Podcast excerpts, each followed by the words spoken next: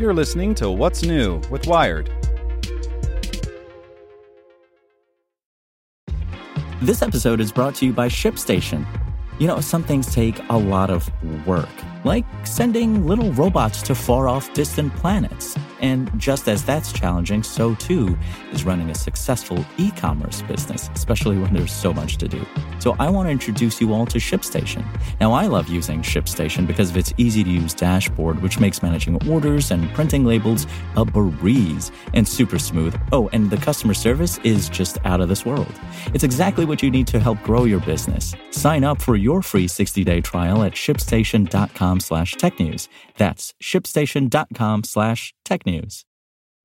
This podcast is supported by Tools and Weapons, the podcast hosted by Microsoft Vice Chair and President Brad Smith. Each episode features insight you won't find anywhere else from the center of the conversation surrounding emerging technologies like AI. Right now in the podcast, you can hear a special episode where Brad Smith lays out Microsoft's vision for a vibrant marketplace driving the new AI economy. To hear more, follow or subscribe to Tools and Weapons with Brad Smith wherever you get your podcasts. Save the scooters, redesign the streets, and save San Francisco by Alex Davies. The scooters have disappeared from San Francisco. In anticipation of regulations that took effect today, Bird, Lime Bike, and Spin have warehoused their fleets of the shared electric two wheelers. They won't be able to redeploy them unless the city grants them a special permit, which could take the better part of the month. Good riddance, many will say. The city should cap their numbers, control their behavior, or better yet, incinerate the whole lot. They and their hubristic riders are a menace, terrorists of the sidewalk. That's why I smear them with feces and throw them into trees.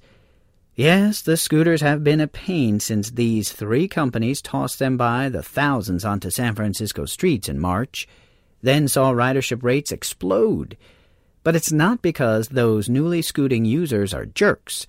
It's because the city as structured is hostile to people willing to look like dopes in exchange for a ride that doesn't get stuck in traffic, that's faster and easier than walking, and doesn't emit greenhouse gases. City officials shouldn't limit the scooters. They should do everything they can to benefit them. Namely, rejigger San Francisco's infrastructure, every street, every block, with their riders in mind. Because a city made for scooters is a city ready to embrace a cornucopia of mobility options that don't require sitting in a car, clogging the streets, and choking the planet. A city made for freedom.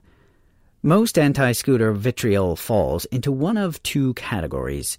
The first is that they represent everything said to be wrong with San Francisco. Their riders are the same tech workers who are driving up the cost of living the tech workers who are making already scarce affordable housing even scarcer, and exacerbating the already distressing problem of homelessness. The employees of companies like Bird, which is drowning in venture capital money and is reportedly worth $1 billion. These are big, knotty, real problems, but the scooters didn't cause them, and their disappearance won't mitigate, let alone solve them. San Francisco needs a smarter, bolder zoning policy that encourages, demands more affordable housing. It needs smart, bold ways to make life livable for those who aren't rich and to help the thousands of people living on its streets. The answer is bike lanes. Big, wide, protected bike lanes. The way to make them is to take away parking. Make the sidewalks wider, too. The second general complaint about the scooters is that they're infuriating. People ride them on sidewalks, weaving around pedestrians or passing them from behind without warning, because they can park them wherever they like. They leave them in the middle of the sidewalk, where they get in people's way and make getting around even harder for those who have trouble walking or use wheelchairs.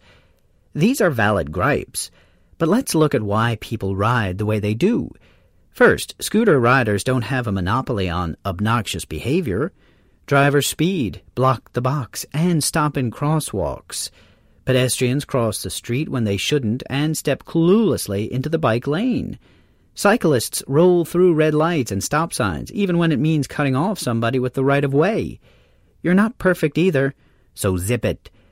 Now, about riding on the sidewalk, which is illegal under California state law, not that anyone's enforcing it, no one does this because it's convenient.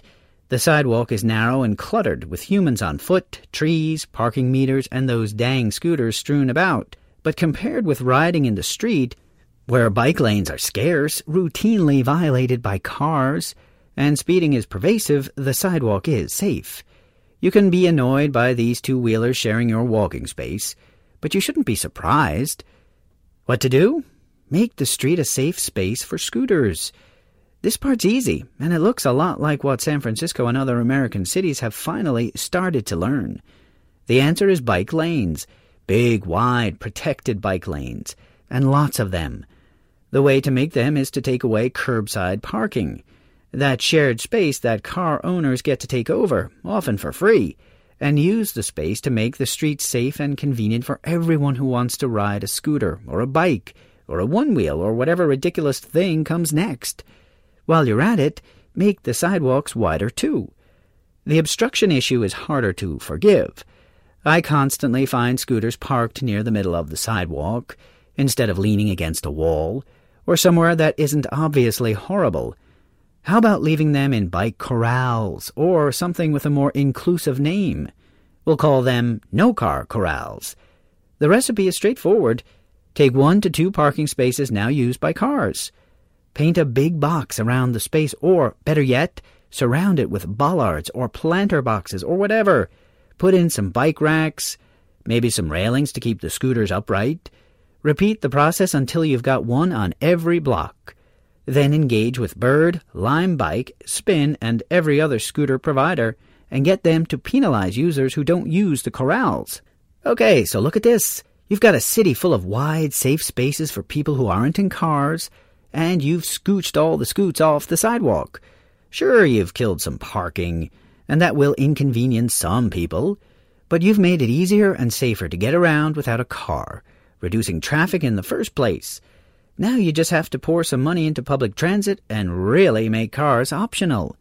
And if some jerk on a scooter still chooses to roll down the sidewalk, well, then you have my permission to clothesline them. Want to learn how you can make smarter decisions with your money? Well, I've got the podcast for you. I'm Sean Pyles, and I host NerdWallet's Smart Money Podcast. Our show features our team of nerds, personal finance experts in credit cards, banking, investing, and more.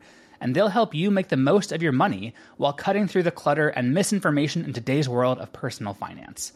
You'll get clarity on strategies to help you build your wealth, invest wisely, shop for financial products, and plan for major life events.